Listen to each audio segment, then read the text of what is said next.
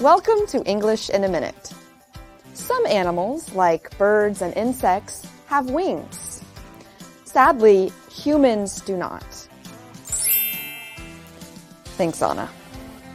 Hey, Jonathan, how's the new coffee business going? Oh, it's going great. Your cousin Keith has been a huge help. I'm so glad he's taken you under his wing. You know, in our family, we call him Keith the Coffee King. well, he sure is the Coffee King. If you take someone under your wing, you help and guide them. You make sure they have what they need. You are a little like their protector. You might do this for someone who is new to a job or school, or for someone who is new to a profession that you have experience with. And that's English in a minute.